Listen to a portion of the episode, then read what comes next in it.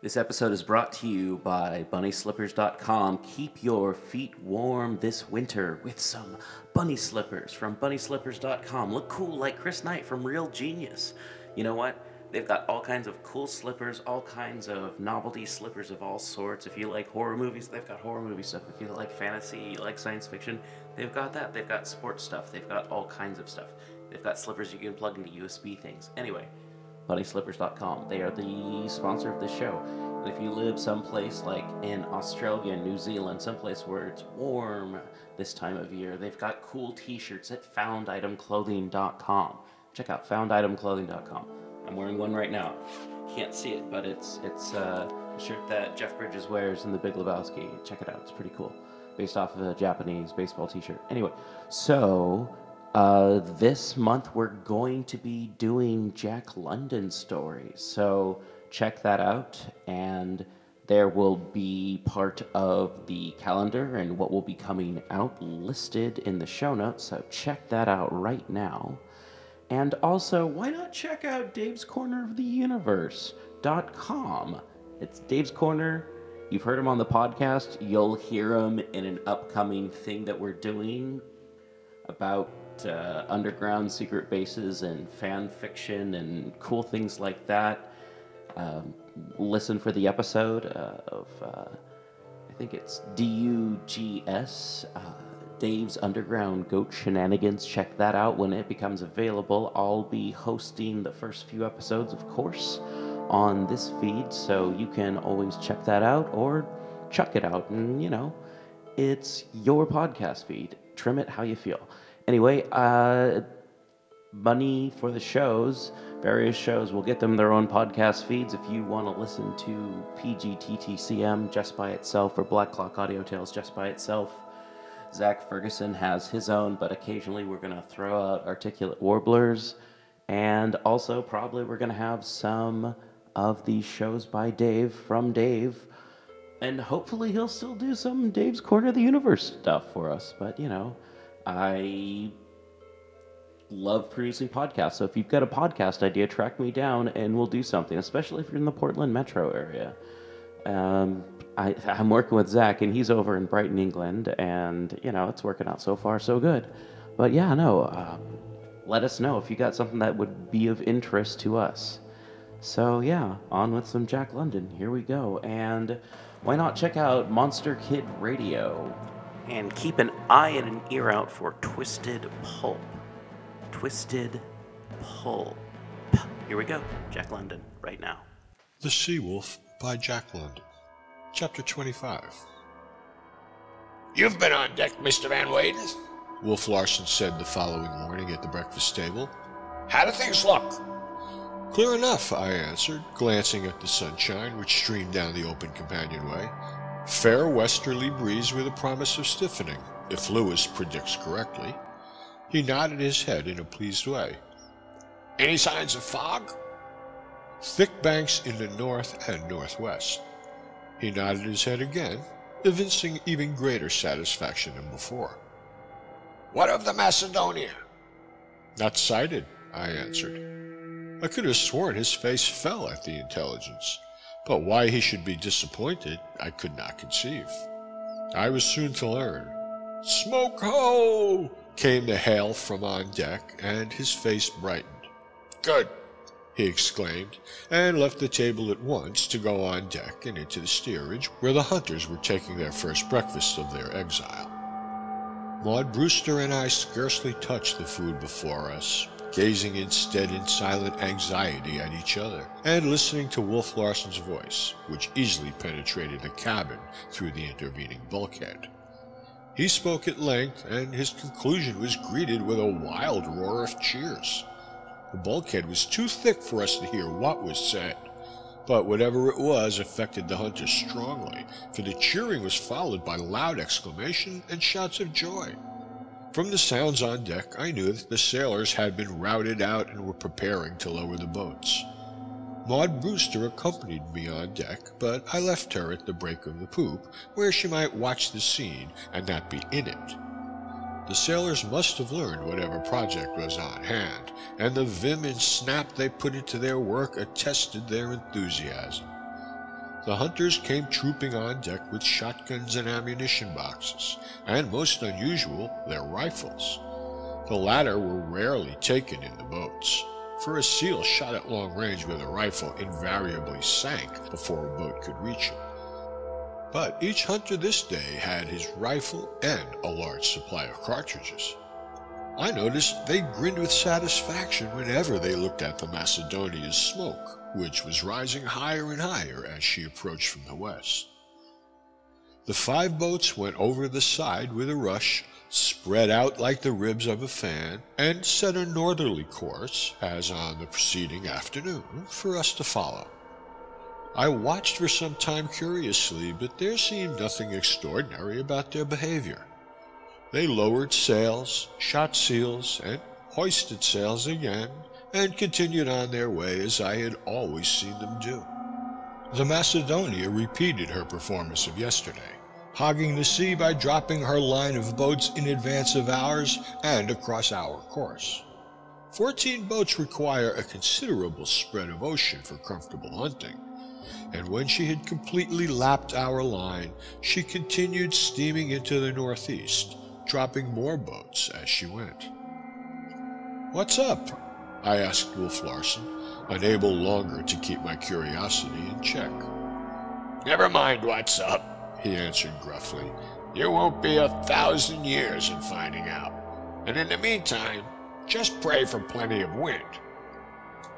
Ah, well, I don't mind telling you, he said in the next moment. I'm going to give that brother of mine a taste of his own medicine. In short, I'm going to play the hog myself, and not for one day, but for the rest of the season, if we're in luck. And if we're not? I queried. Not to be considered, he laughed. We simply must be in luck, or it's all up with us. He had the wheel at the time, and I went forward to my hospital in the forecastle, where lay the two crippled men, Nilsson and Thomas Mugridge. Nilsson was as cheerful as could be expected, for his broken leg was knitting nicely. But the Cockney was desperately melancholy, and I was aware of a great sympathy for the unfortunate creature. And the marvel of it was that he still lived and clung to life. The brutal years had reduced his meager body to splintered wreckage, and yet the spark of life within burned brightly as ever. With an artificial foot, and they make excellent ones. You'll be stumping ship's galleys to the end of time, I assured him jovially. But his answer was serious, nay, solemn. I don't know about what you say, Mr. Van Weyden, but I do know I'll never rest happy till I see that hellhound bloody well dead. He can't live as long as me. He's got no right to live, and, as the good word puts it, he shall surely die, and I say amen. And damn soon at that. When I returned on deck, I found Wolf Larsen steering mainly with one hand, while with the other he held the marine glasses and studied the situation of the boats, paying particular attention to the position of the Macedonia. The only change noticeable in our boats was that they had hauled close on the wind and were heading several points west of north. Still, I could not see the expediency of the maneuver, for the free sea was still intercepted by the Macedonia's five weather boats, which in turn had hauled close on the wind. Thus they slowly diverged toward the west, drawing farther away from the remainder of the boats in their line. Our boats were rowing as well as sailing. Even the hunters were pulling, and with three pairs of oars in the water, they rapidly overhauled what I may appropriately term the enemy. The smoke of the Macedonia had dwindled to a dim blot on the northeastern horizon. Of the steamer herself, nothing was to be seen.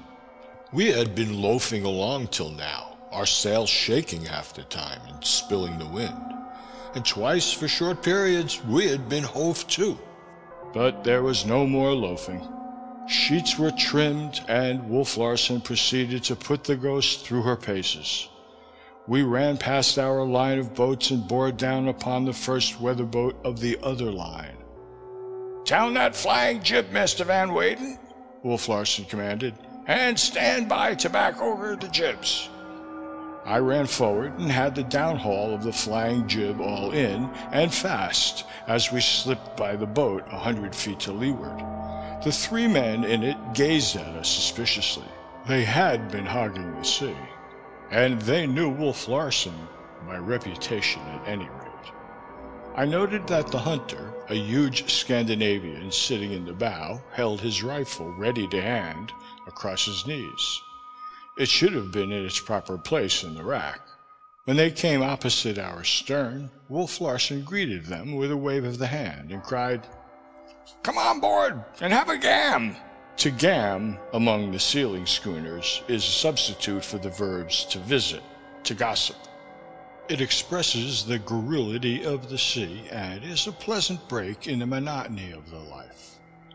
The ghost swung around into the wind, and I finished my work forward in time to run aft and lend a hand with the main sheet. You will please stay on deck, Miss Brewster, Wolf Larsen said as he started forward to meet his guest.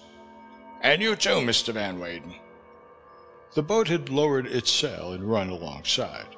The hunter, golden bearded like a sea king, came over the rail and dropped on deck. But his hugeness could not overcome his apprehensiveness. Doubt and distrust showed strongly in his face.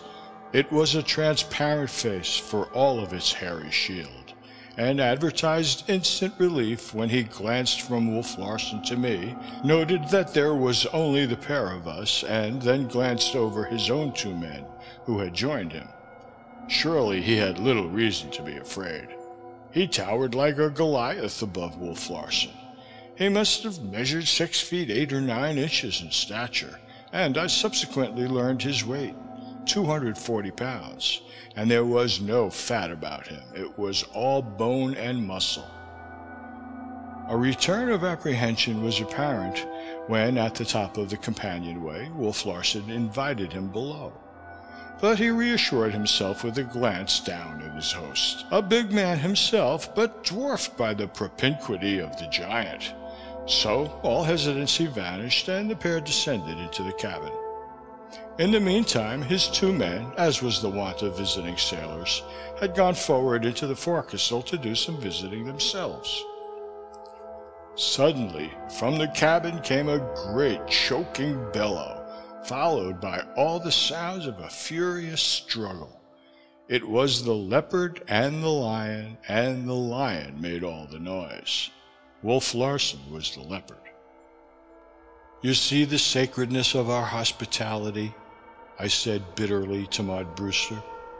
She nodded her head that she heard, and I noted in her face the signs of the same sickness at sight or sound of violent struggle from which I had suffered so severely during my first weeks on the Ghost. Wouldn't it be better if you went forward, sat by the steerage companionway until it is over? I suggested. She shook her head and gazed at me pitifully. She was not frightened, but appalled rather, at the human animality of it. You will understand, I took advantage of the opportunity to say, whatever part I take in what is going on and what is to come, I am compelled to take it, if you and I are ever to get out of this scrape with our lives. It is not nice for me, I added. I understand, she said in a weak, faraway voice, and her eyes showed me that she did understand. The sounds from below soon died away. Then Wolf Larsen came alone on deck. There was a slight flush under his bronze, but otherwise he bore no signs of the battle. Send those two men aft, Mr. Van Weyden, he said. I obeyed, and a minute or two later they stood before him. Hoist in your boat, he said to them. Your hunter's decided to stay aboard a while and doesn't want it pounding alongside. Hoist in your boat, I said, he repeated, this time in sharper tones, as they hesitated to do his bidding. Who knows? You may have to sail with me for a time, he said quite softly, with a silken threat that belied the softness as they moved slowly to comply. And we might as well start with a friendly understanding. Lively now. Death Larsen makes you jump better than that, and you know it. Their movements perceptibly quickened under his coaching, and as the boat swung inboard, I was sent forward to let go the jibs. Wolf Larsen, at the wheel, directed the Ghost after the Macedonia's second weather boat. Underway, and with nothing for the time being to do, I turned my attention to the situation of the boats. The Macedonia's third weather boat was being attacked by two of ours, the fourth by our remaining three, and the fifth, turnabout, was taking a hand in the defense of its nearest mate. The fight had opened at long distance and their rifles were cracking steadily. A quick, snappy sea was being kicked up by the wind, a condition which prevented fine shooting, and now and again as we drew closer we could see the bullets zip-zipping from wave to wave. The boat we were pursuing had squared away and was running before the wind to escape us, and in the course of its flight to take part in repulsing our general boat attack. Attending to sheets and tacks now left me little time to see what was taking place, but I happened to be on the poop when Wolf Larsen ordered the two strange sailors forward and into the forecastle. They went sullenly, but they went. He next ordered Miss Brewster below, and smiled at the instant horror that leapt into her eyes. You'll find nothing gruesome down there, he said. Only an unhurt man securely made fast to the ring bolts. Bullets are liable to come aboard, and I don't want you killed, you know. Even as he spoke, a bullet was deflected by a brass capped spoke of the wheel between his hands and screeched off through the air to windward. You see? he said to her, and then to me, Mr. Van Weyden, will you take the wheel? Maud Brewster had stepped inside the companionway so that only her head was exposed. Wolf Larsen had procured a rifle and was throwing a cartridge into the barrel. I begged her with my eyes to go below, and she smiled and said, We may be feeble land creatures without legs, but we can show Captain Larsen that we are at least as brave as he. He gave a quick look of admiration. I like you a hundred percent better for that, he said books and brains and bravery. You are well rounded, a blue stocking fit to be the wife of a pirate chief. we'll discuss that later, he smiled, as a bullet struck solidly into the cabin wall. I saw his eyes flash golden as he spoke, and I saw the terror mount in her own. We are braver, I hastened to say, at least speaking for myself. I know I am braver than Captain Larsen. It was I who was now favored by a quick look. He was wondering if I were making fun of him. I put three or four spokes over to counteract a sheer toward the wind on the part of the ghost and steadied her. Wolf Larsen was still waiting an explanation, and I pointed down to my knees. You will observe there, I said, a slight trembling. It is because I am afraid. The flesh is afraid, and I am afraid in my mind, because I do not wish to die. But my spirit masters the trembling flesh and the qualms of the mind. I am more than brave, I am courageous. Your flesh is not afraid. You are not afraid. On the one hand, it costs you nothing to encounter danger. On the other hand, it even gives you delight. You enjoy it.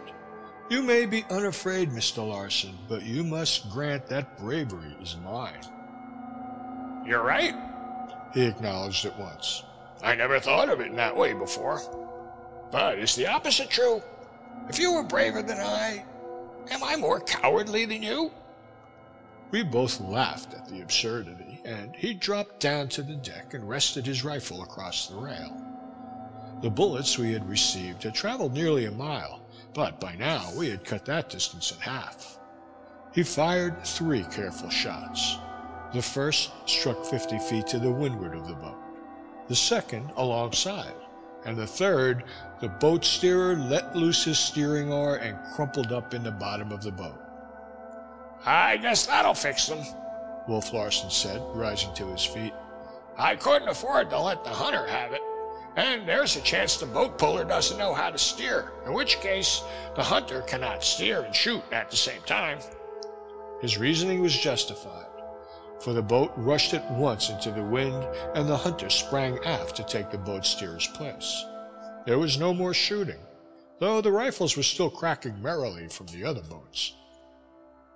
The hunter had managed to get the boat before the wind again, but we ran down upon it, going at least two feet to its one. A hundred yards away, I saw the boat puller pass a rifle to the hunter. Wolf Larsen went amidships and took the coil of the throat halyards from its pin. Then he peered over the rail with leveled rifle. Twice I saw the hunter let go the steering oar with one hand, reach out for his rifle, and hesitate. We were now alongside and foaming past. Here, you! Wolf Larsen cried suddenly to the boat puller. Take a turn! At the same time, he flung the coil of rope. It struck fairly, nearly knocking the man over, but he did not obey. Instead, he looked to his hunter for orders. The hunter, in turn, was in a quandary. His rifle was between his knees, but if he let go the steering oar in order to shoot, the boat would sweep around and collide with the schooner. Also, he saw Wolf Larsen's rifle bearing upon it, and knew he would be shot ere he could get his rifle into play. Take a turn, he said quietly to the man. The boat puller obeyed, taking a turn around the little forward thwart and paying the line as jerk taut. The boat sheered out with a rush, and the hunter steadied it to a parallel course some twenty feet from the side of the ghost. Now get that sail down and come alongside, Wolf Larsen ordered. He never let go his rifle, even passing down the tackles with one hand. When they were fast, bow and stern, and the two uninjured men prepared to come aboard, the hunter picked up his rifle as if to place it in a secure position. Drop it, Wolf Larsen cried, and the hunter dropped it as though it were hot and had burned him. Once aboard, the two prisoners hoisted in the boat, and under Wolf Larsen's direction carried the wounded boat steerer down to the forecastle. If our five boats do as well as you and I have done, we'll have a pretty full crew, Wolf Larsen said to me. The man you shot, he is, I hope, Maud Brewster quavered. In the shoulder, he answered. Nothing serious. Mr. Van Weyden will pull him around as good as ever in three or four weeks. But he won't pull those chaps around from the look of it, he added, pointing at the Macedonia's third boat, for which I had been steering and which was now nearly abreast of us. That's Horner's and Smoke's work. I told them we wanted live men, not carcasses. But the joy of shooting to hit is a most compelling thing when once you've learned how to shoot. Ever experienced it, Mr. Van Weyden? I shook my head and regarded their work. It had indeed been bloody, for they had drawn off and joined our other three boats in the attack on the remaining two of the enemy. The deserted boat was in the trough of the sea, rolling drunkenly across each comber, its loose spritsail out at right angles to it and fluttering and flapping in the wind. The hunter and boat puller were both lying awkwardly in the bottom, but the boat steerer lay across the gunwale, half in and half out, his arms trailing in the water and his head rolling from side to side. Don't look, Miss Brewster. Please, don't look. I had begged of her, and I was glad that she had minded me and been spared the sight. Head right into the bunch, Mr. Van Weyden, was Wolf Larsen's command. As we drew near, the firing ceased, and we saw that the fight was over. The remaining two boats had been captured by our five, and the seven were grouped together, waiting to be picked up. Look at that! I cried involuntarily, pointing to the northeast. The blot of smoke, which indicated the Macedonia's position, had reappeared. Yes, I've been watching it, was Wolf Larsen's calm reply. He measured the distance away to the fog bank, and for an instant paused to feel the weight of the wind on his cheek. We'll make it, I think, but you can't depend upon it that blessed brother of mine has twigged our little game and is just a humping for us. Ah, look at that! The blot of smoke had suddenly grown larger, and it was very black. I'll beat you out, though, brother mine, he chuckled. I'll beat you out, and I hope you no worse than that you rack your old engines into scrap. When we hove to, a hasty though orderly confusion reigned.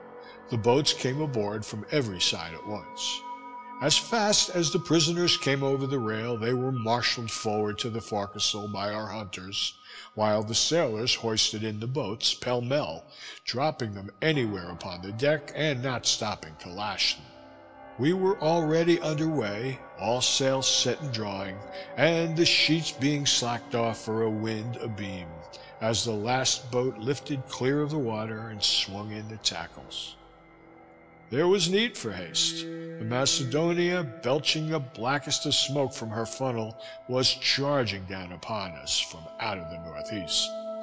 Neglecting the boats that remained to her, she had altered her course so as to anticipate ours. She was not running straight for us, but ahead of us. Our courses were converging like the sides of an angle, the vertex of which was at the edge of the fog bank. It was there, or not at all, that the Macedonia could hope to catch us. The hope for the ghost lay in that she should pass that point before the Macedonia arrived at it. Wolf Larsen was steering, his eyes glistening and snapping as they dwelt upon and leaped from detail to detail of the chase. Now he studied the sea to windward for signs of the wind slackening or freshening. Now the Macedonia. And again his eyes roved over every sail, and he gave commands to slack a sheet here a trifle, to come in on one there a trifle, till he was drawing out of the Ghost the last bit of speed she possessed.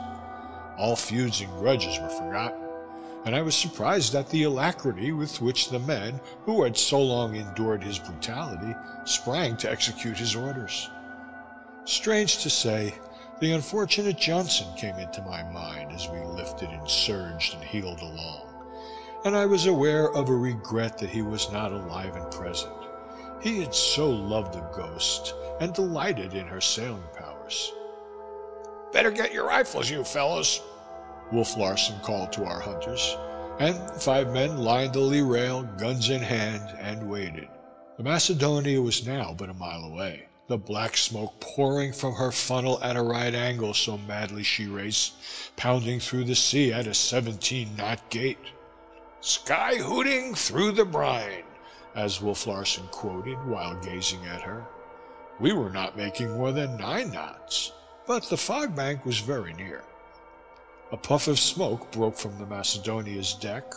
We heard a heavy report, and a round hole took form in the stretched canvas of our mainsail. They were shooting at us with one of the small cannon which rumor had said they carried on board. Our men, clustering amidships, waved their hats and raised a derisive cheer. Again there was a puff of smoke and a loud report. This time the cannonball striking not more than twenty feet astern, and glancing twice from sea to sea to windward ere it sank.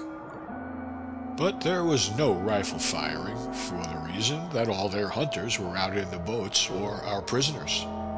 When the two vessels were half a mile apart, a third shot made another hole in our mainsail. Then we entered the fog. It was about us, veiling and hiding us in its dense wet gauze. The sudden transition was startling. The moment before, we had been leaping through the sunshine, the clear sky above us, the sea breaking and rolling wide to the horizon, and a ship vomiting smoke and fire and iron missiles rushing madly upon us. And at once, as in an instant's leap, the sun was blotted out, there was no sky, even our mastheads were lost to view, and our horizon was such as tear-blinded eyes may see. The gray mist drove by us like a rain. Every woolen filament of our garments, every hair of our heads and faces, was jeweled with a crystal globule. The shrouds were wet with moisture. It dripped from our rigging overhead and on the underside of our booms drops of water took shape in long swaying lines which were detached and flung to the deck in mimic showers at each surge of the schooner. I was aware of a pent, stifled feeling. As the sounds of the ship thrusting herself through the waves were hurled back upon us by the fog, so were one's thoughts. The mind recoiled from contemplation of a world beyond this wet veil which wrapped us around. This was the world, the universe itself, its bounds so near one felt impelled to reach out both arms and push them back. It was impossible that the rest could be beyond these walls of gray. The rest was a dream, no more than the memory of a dream. It was weird, strangely weird. I looked at Maud Brewster and knew that she was similarly affected. Then I looked at Wolf Larsen, but there was nothing subjective about his state of consciousness. His whole concern was with the immediate objective present. He still held the wheel, and I felt that he was timing time, reckoning the passage of the minutes with each lunge forward and leeward roll of the ghost. Go forward, and alee, without any noise he said to me in a low voice. Clew up the topsails first. Set men at all the sheets. Let there be no rattling of blocks, no sounds of voices. No noise, understand? No noise. When all was ready, the word alee was passed forward to me from man to man, and the ghost heeled about on the port tack with practically no noise at all and what little there was, the slapping of a few reef points and the creaking of a sheave in a block or two, was ghostly under the hollow echoing pall in which we were swathed. We had scarcely filled away, it seemed, when the fog thinned abruptly and we were again in the sunshine, the wide stretching sea breaking before us to the skyline. But the ocean was bare. No wrathful Macedonia broke its surface or blackened the sky with her smoke. Wolf Larsen at once squared away and ran down the rim of the fog bank. His trick was obvious. He had entered the fog to windward of the steamer, and while the steamer had blindly driven on into the fog in the chance of catching him, he had come about and out of his shelter, and was now running down to re-enter to leeward. Successful in this, the old simile of the needle in the haystack would be mild indeed compared with his brother's chance of finding him. He did not run long. Jibbing the fore and mainsails and setting the topsails again, we headed back into the bank. As we entered, I could have sworn I saw a vague bulk emerging to windward. I looked quickly at Wolf Larsen. Already we were ourselves buried in the fog, but he nodded his head. He too had seen it. The Macedonia, guessing his maneuver and failing by a moment in anticipating it. There was no doubt that we had escaped unseen. He can't keep this up, Wolf Larsen said. He'll have to go back for the rest of his boats. Send a man to the wheel, Mr. Van Weyden. Keep this course for the present, and you might as well set the watches, for we won't do any lingering tonight. I'd give $500, though, he added, just to be aboard the Macedonia for five minutes listening to my brother curse. And now, Mr. Van Weyden, he said to me when he had been relieved from the wheel, we must make these newcomers welcome. Serve out plenty of whiskey to the hunters, and see that a few bottles slip forward.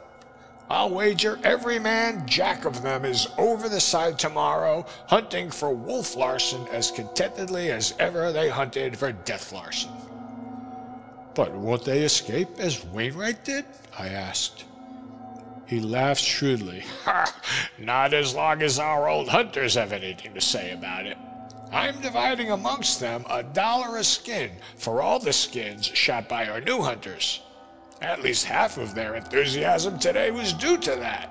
Oh no, there won't be any escaping if they have anything to say about it.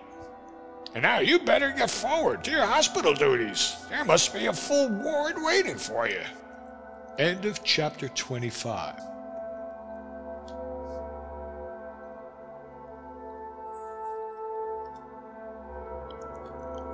The Sea Wolf by Jack London, Chapter 26. Wolf Larsen took the distribution of the whiskey off my hands, and the bottles began to make their appearance while I worked over the fresh batch of wounded men in the forecastle. I had seen whiskey drunk, such as whiskey and soda, by the men of the clubs, but never as these men drank it, from pannikins and mugs, and from the bottles, great brimming drinks, each one of which was in itself a debauch. But they did not stop at one or two. They drank and drank, and ever the bottles slipped forward and they drank more. Everybody drank. The wounded drank. Oofty Oofty, who helped me, drank. Only Lewis refrained, no more than cautiously wetting his lips with the liquor, though he joined in the revels with an abandon equal to that of most of them. It was a Saturnalia. In loud voices they shouted over the day's fighting, wrangled about details, or waxed affectionate and made friends with the men whom they had fought. Prisoners and captors hiccuped on one another's shoulders and swore mighty oaths of respect and esteem. They wept over the miseries of the past and over the miseries yet to come under the iron rule of Wolf Larsen, and all cursed him and told terrible tales of his brutality. It was a strange and frightful spectacle. The small bunk lined space, the floor and walls leaping and lurching, the dim light, the swaying shadows lengthening and foreshortening monstrously, the thick air heavy with smoke and the smell of bodies and iodoform, and the inflamed faces of the men, half men I should call them. I noted Oofty Oofty holding the end of a bandage and looking upon the scene, his velvety and luminous eyes glistening in the light like a deer's eyes. And yet I knew the barbaric devil that lurked in his breast and belied all the softness and tenderness, almost womanly, of his face and form. And I noticed the boyish face of Harrison, a good face once, but now a demon's, convulsed with passion as he told the newcomers of the hell ship they were in, and shrieked curses upon the head of Wolf Larsen. Wolf Larsen it was, always Wolf Larsen, enslaver and tormentor of men a male Circe, and these his swine, suffering brutes that groveled before him and revolted only in drunkenness and in secrecy. And was I too one of his swine, I thought? And Maud Brewster? No. I ground my teeth in my anger and determination, till the man I was attending winced under my hand, and Oofty Oofty looked at me with curiosity. I felt endowed with a sudden strength what of my newfound love? I was a giant. I feared nothing. I would work my will through it all in spite of Wolf Larsen and of my own 35 bookish years. All would be well. I would make it well. And so, exalted, upborne by a sense of power, I turned my back on the howling inferno and climbed to the deck, where the fog drifted ghostly through the night and the air was sweet and pure and quiet.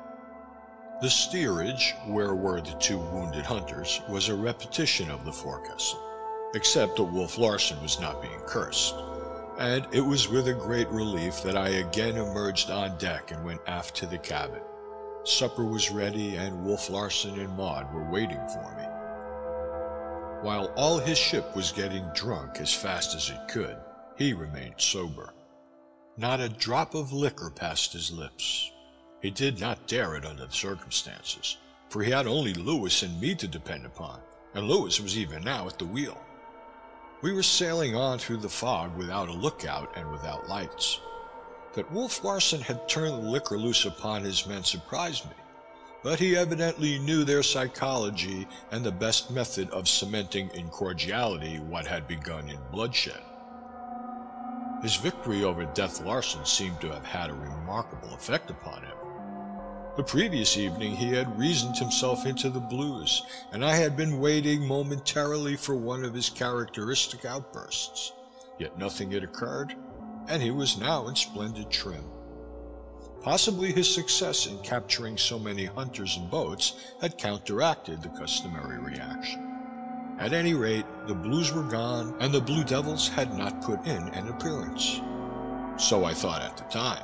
But, ah me, little I knew him, or knew that even then, perhaps, he was meditating an outbreak more terrible than any I had seen. As I say, he discovered himself in splendid trim when I entered the cabin. He had had no headaches for weeks. His eyes were clear blue as the sky. His bronze was beautiful with perfect health. Life swelled through his veins in full and magnificent flood. While waiting for me, he had engaged Maud in animated discussion. Temptation was the topic they had hit upon, and from the few words I heard, I made out that he was contending that temptation was temptation only when a man was seduced by it and fell. For look you, he was saying, as I see it, a man does things because of desire. He has many desires. He may desire to escape pain or to enjoy pleasure. But whatever he does, he does because he desires to do it. But suppose he desires to do two opposite things, neither of which will permit him to do the other, Maud interrupted. The very thing I was coming to, he said. And between these two desires is just where the soul of the man is manifest, she went on. If it is a good soul, it will desire and do the good action and the contrary if it is a bad soul. It is the soul that decides. Bosh and nonsense, he exclaimed impatiently. It is the desire that decides. Here is a man who wants to, say, get drunk. Also, he doesn't want to get drunk. What does he do? How does he do it? He is a puppet. He is a creature of his desires, and of the two desires, he obeys the strongest one. That is all. His soul hasn't anything to do with it. How can he be tempted to get drunk and refuse to get drunk? If the desire to remain sober prevails, it is because it is the strongest desire. Temptation plays no part, unless. He paused while grasping the new thought which had come into his mind. Unless he is tempted to remain sober. Ha ha ha! He laughed. What do you think of that, Mr. Van Weyden? That both of you are hair splitting, I said. The man's soul is his desires, or, if you will, the sum of his desires is his soul. Therein you are both wrong. You lay the stress upon the desire apart from the soul. Miss Brewster lays the stress on the soul apart from the desire. And in point of fact, soul and desire are the same thing. However, I continued, Miss Brewster is right in contending that temptation is temptation whether the man yield or overcome. Fire is fanned by the wind until it leaps up fiercely. So is desire like fire. It is fanned, as by a wind, by sight of the thing desired, or by a new and luring description or comprehension of the thing desired. There lies the temptation. It is the wind that fans the desire until it leaps up to master. That's temptation. It may not fan sufficiently to make the desire overmastering, but insofar as it fans at all, that far, it is temptation. And, as you say, it may tempt for good as well as for evil. I felt proud of myself as we sat down to the table. My words had been decisive. At least, they had put an end to the discussion. But Wolf Larsen seemed voluble, prone to speech as I had never seen him before. It was as though he were bursting with pent energy which must find an outlet somehow. Almost immediately he launched into a discussion on love. As usual, his was the sheer materialistic side, and Maud's was the idealistic. For myself, beyond a word or so of suggestion or correction now and again, I took no part. He was brilliant, but so was Maud, and for some time I lost the thread of the conversation through studying her face as she talked. It was a face that rarely displayed color, but tonight it was flushed and vivacious. Her wit was playing keenly, and she was enjoying the tilt as much as Wolf Larsen, and he was enjoying it hugely. For some reason, though I know not why in the argument, so utterly had I lost it in the contemplation of one stray brown lock of Maud's hair, he quoted from Iseult at Tintagel, where she says, Blessed am I beyond women even herein, that beyond all born women is my sin, and perfect my transgression. As he had read pessimism into Omar, so now he read triumph, stinging triumph and exultation into Swinburne's lines. And he read rightly, and he read well. He had hardly ceased reading when Lewis put his head into the companionway and whispered down, Be easy, will ya? The fog's lifted, and 'tis the port light of a steamer that's crossing our bow this blessed minute. Wolf Larsen sprang on deck, and so swiftly that by the time we followed he had pulled the steerage slide over the drunken clamor and was on his way forward to close the forecastle scuttle. The fog, though it remained, had lifted high, where it obscured the stars and made the night quite black. Directly ahead of us I could see a bright red light and a white light, and I could hear the pulsing of a steamer's engines. Beyond a doubt, it was the Macedonia. Wolf Larsen had returned to the poop, and we stood in a silent group watching the lights rapidly cross our bow. Lucky for me, he doesn't carry a searchlight, Wolf Larsen said. What if I should cry out loudly? I queried in a whisper. It would be all up, he answered. But have you thought upon what would immediately happen?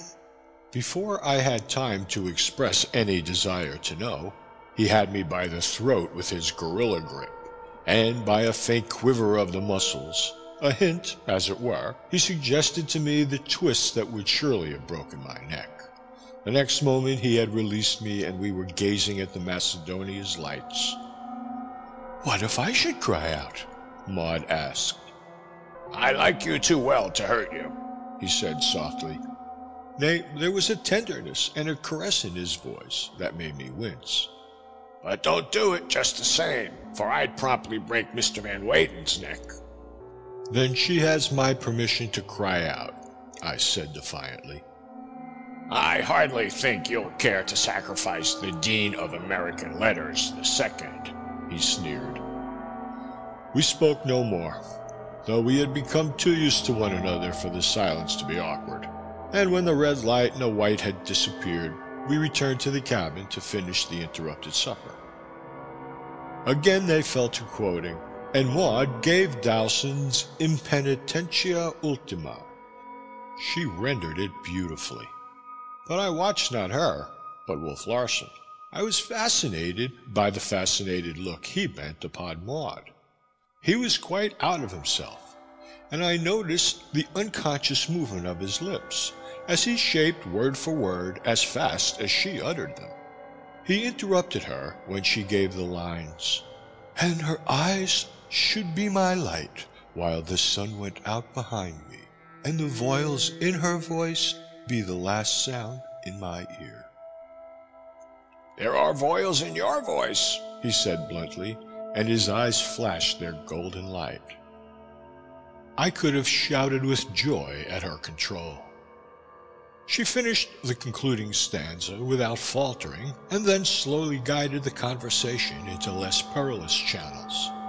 And all the while I sat in a half daze, the drunken riot of the steerage breaking through the bulkhead, the man I feared and the woman I loved talking on and on.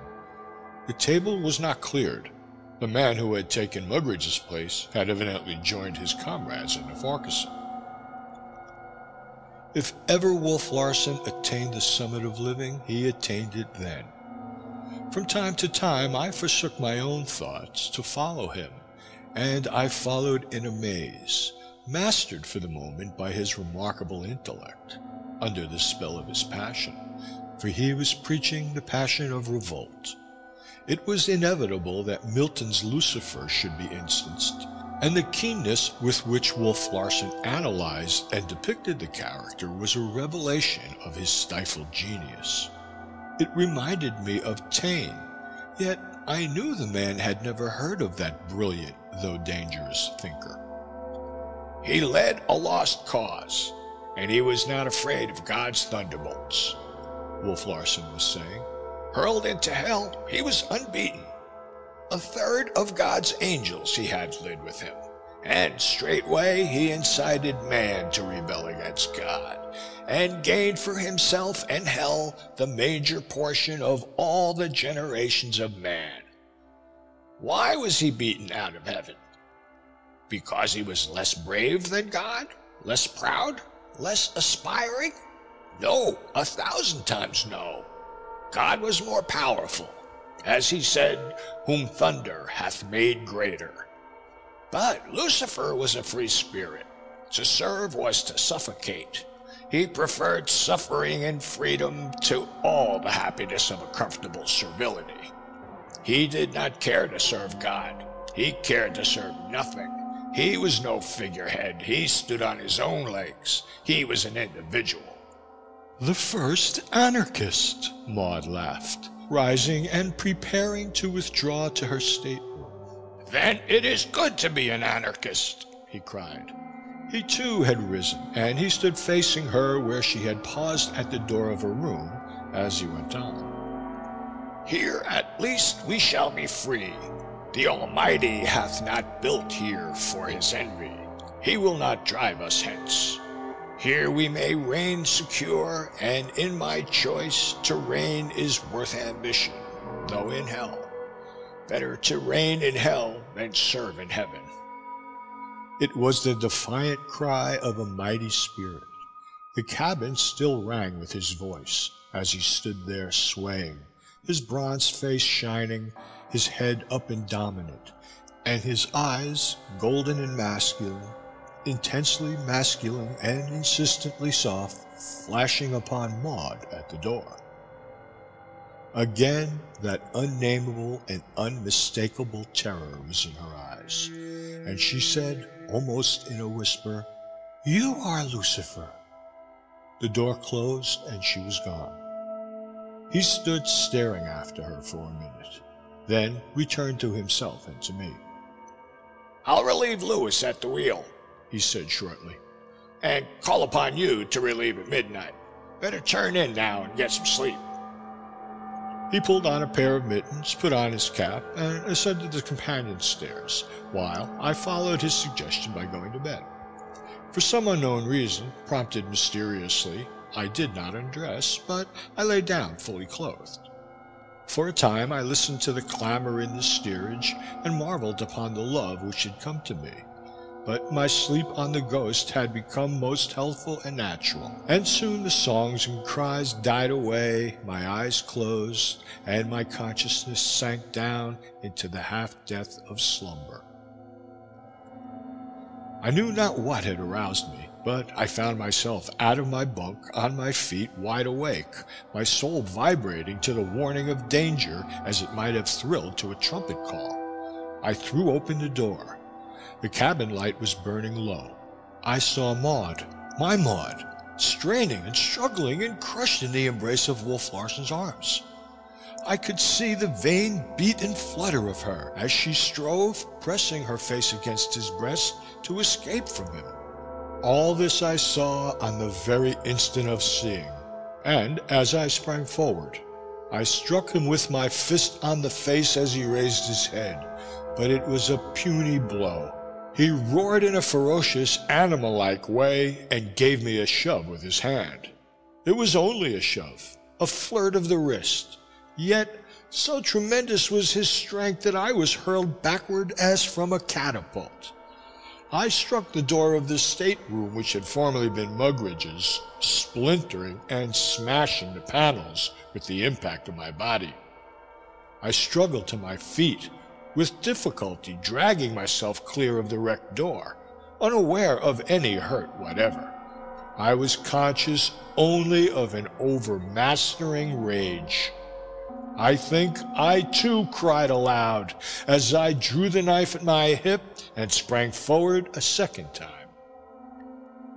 But something had happened. They were reeling apart. I was close upon him, my knife uplifted. But I withheld the blow.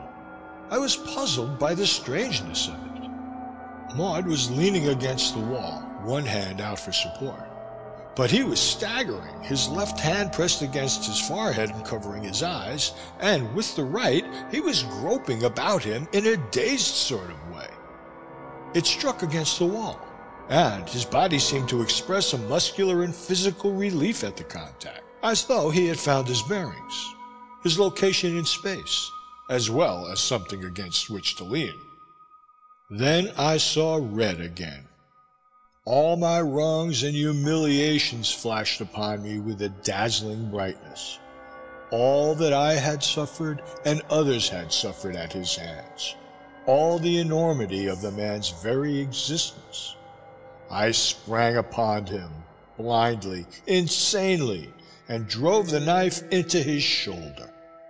I knew then that it was no more than a flesh wound. I had felt the steel grate on his shoulder blade, and I raised the knife to strike at a more vital part.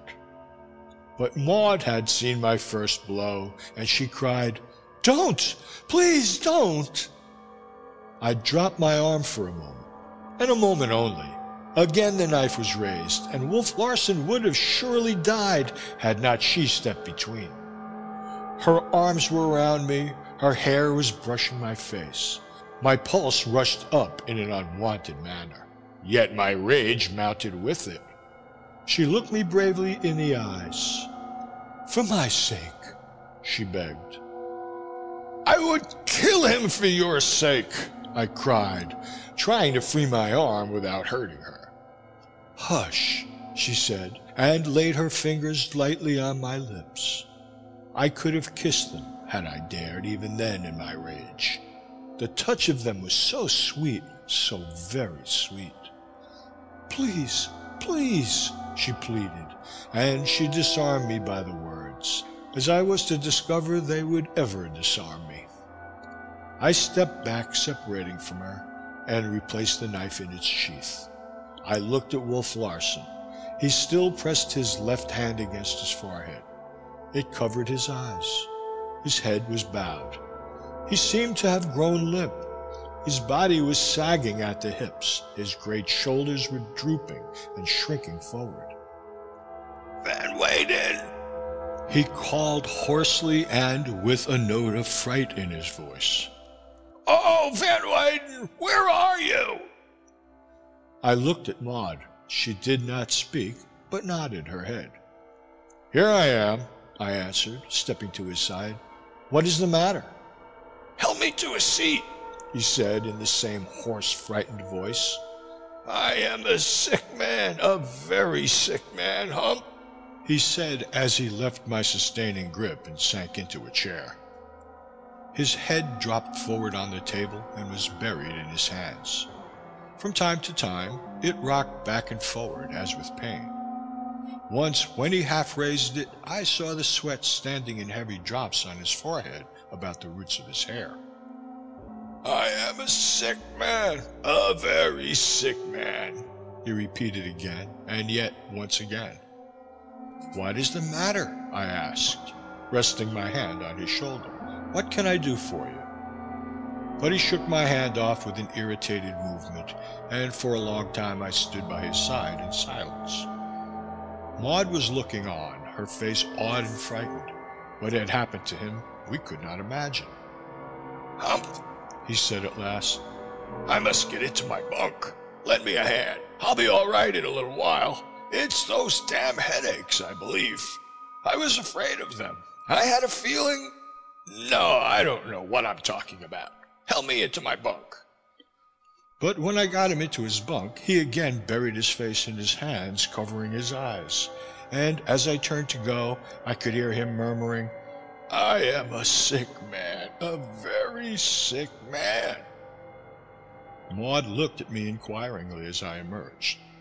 I shook my head, saying, Something has happened to him. What? I don't know. He is helpless and frightened, I imagine for the first time in his life. It must have occurred before he received the knife thrust, which made only a superficial wound. You must have seen what happened. She shook her head. I saw nothing. It is just as mysterious to me. He suddenly released me and staggered away. But what shall we do? What shall I do?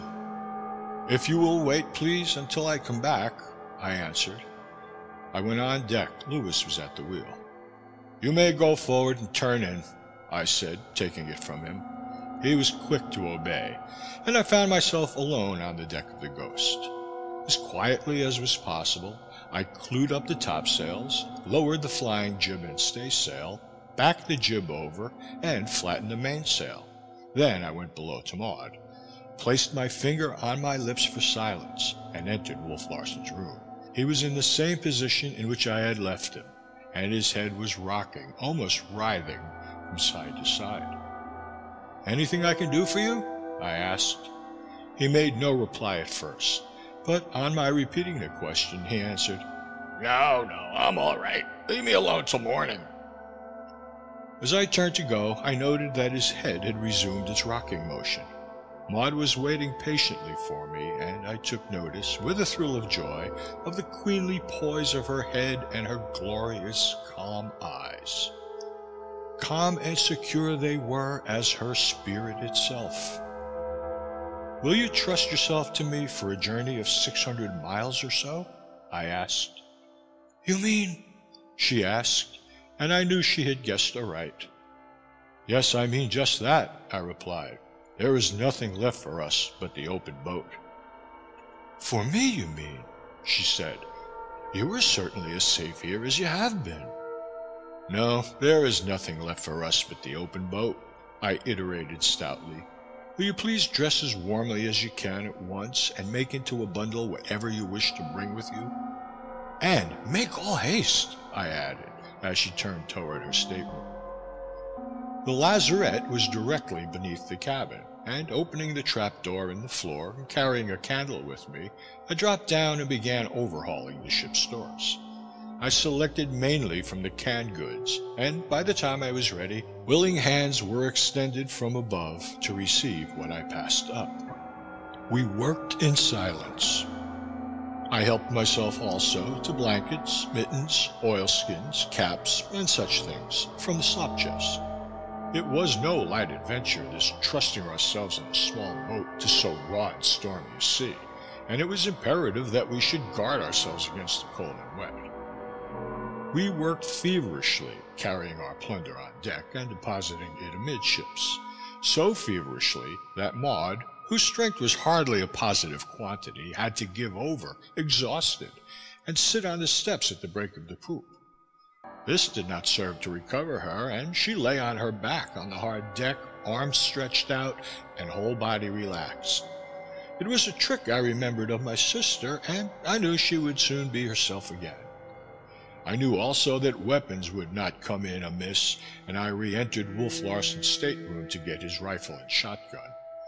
I spoke to him, but he made no answer, though his head was still rocking from side to side, and he was not asleep.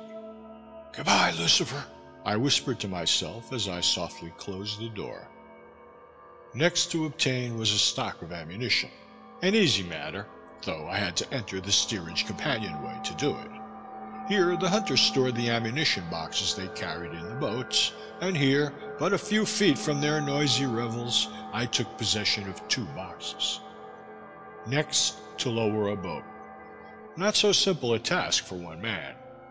Having cast off the lashings, I hoisted first on the forward tackle, then on the aft, till the boat cleared the rail, when I lowered away, one tackle, then the other, for a couple of feet, till it hung snugly above the water against the schooner's side. I made certain that it contained the proper equipment of oars, rowlocks, and sail. Water was a consideration, and I robbed every boat aboard of its breaker.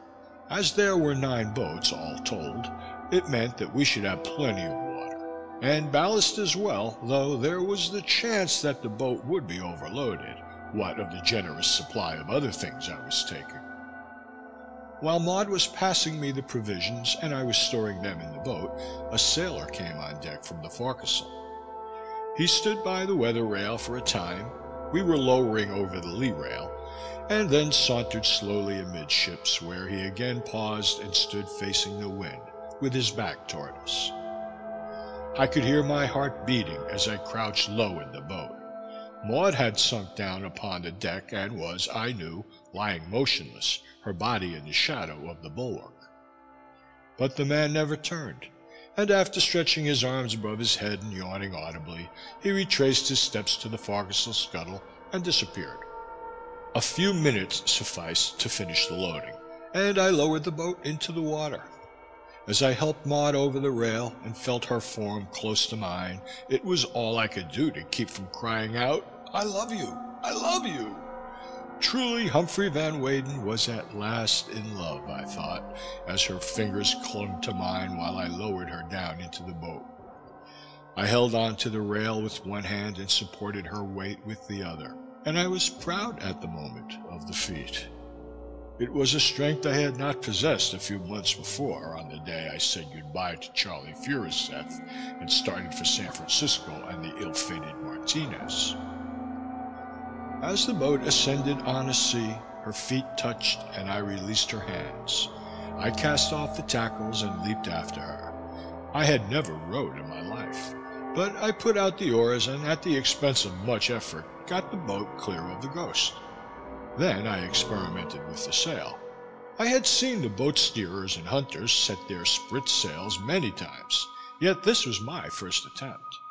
What took them possibly two minutes took me twenty and in the end I succeeded in setting and trimming it, and with the steering oar in my hands, hauled on the wind. There lies Japan, I remarked, straight before us. Humphrey Van Weyden, she said, you are a brave man. Nay, I answered, it is you who are a brave woman. We turned our heads, swayed by a common impulse to see the last of the ghost. Her low hull lifted and rolled to windward on a sea. Her canvas loomed darkly in the night. Her lashed wheel creaked as the rudder kicked. Then sight and sound of her faded away, and we were alone on the dark sea. End of chapter 26